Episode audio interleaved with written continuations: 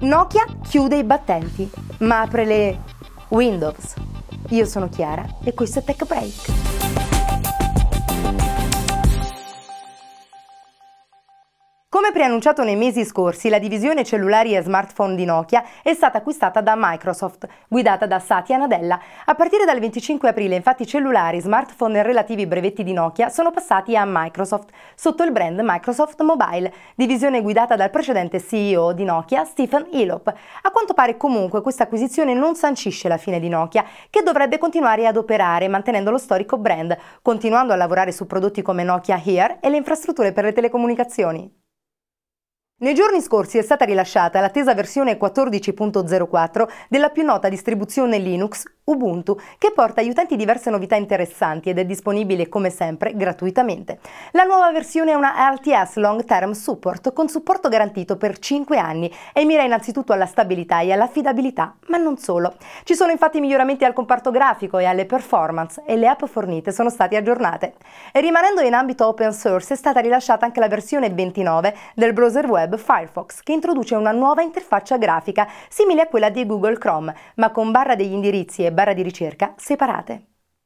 L'app per la posta elettronica di Yahoo è stata appena aggiornata su iOS e presenta novità piuttosto interessanti. Oltre a un restyling grafico che rende più piacevole e immediato l'uso dell'app, è stata integrata una sezione news, oltre a un'area che permette di accedere in tempo reale a meteo e altre informazioni utili, analogamente al servizio Google Now. Le due nuove funzionalità non sono però purtroppo ancora disponibili al di fuori degli USA. Yahoo, che negli ultimi anni ha perso terreno rispetto al concorrente Google, sta cercando di rimettersi in pari anche grazie al nuovo CEO Marissa Mayer, precedentemente in Google, e ha tra l'altro annunciato in questi giorni un accordo per fornire un concerto in streaming al giorno.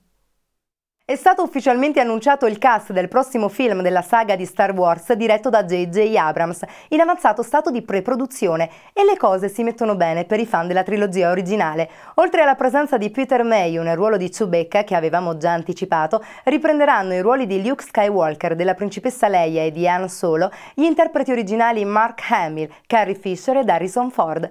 Anche Anthony Daniels e Kenny Baker riprenderanno rispettivamente i ruoli di C3PO ed R2D2 2 e tra le new entry ci saranno Andy Serkis, famoso per l'interpretazione di Gollum nel Signore degli Anelli e Lo Hobbit, e Max von Sydow.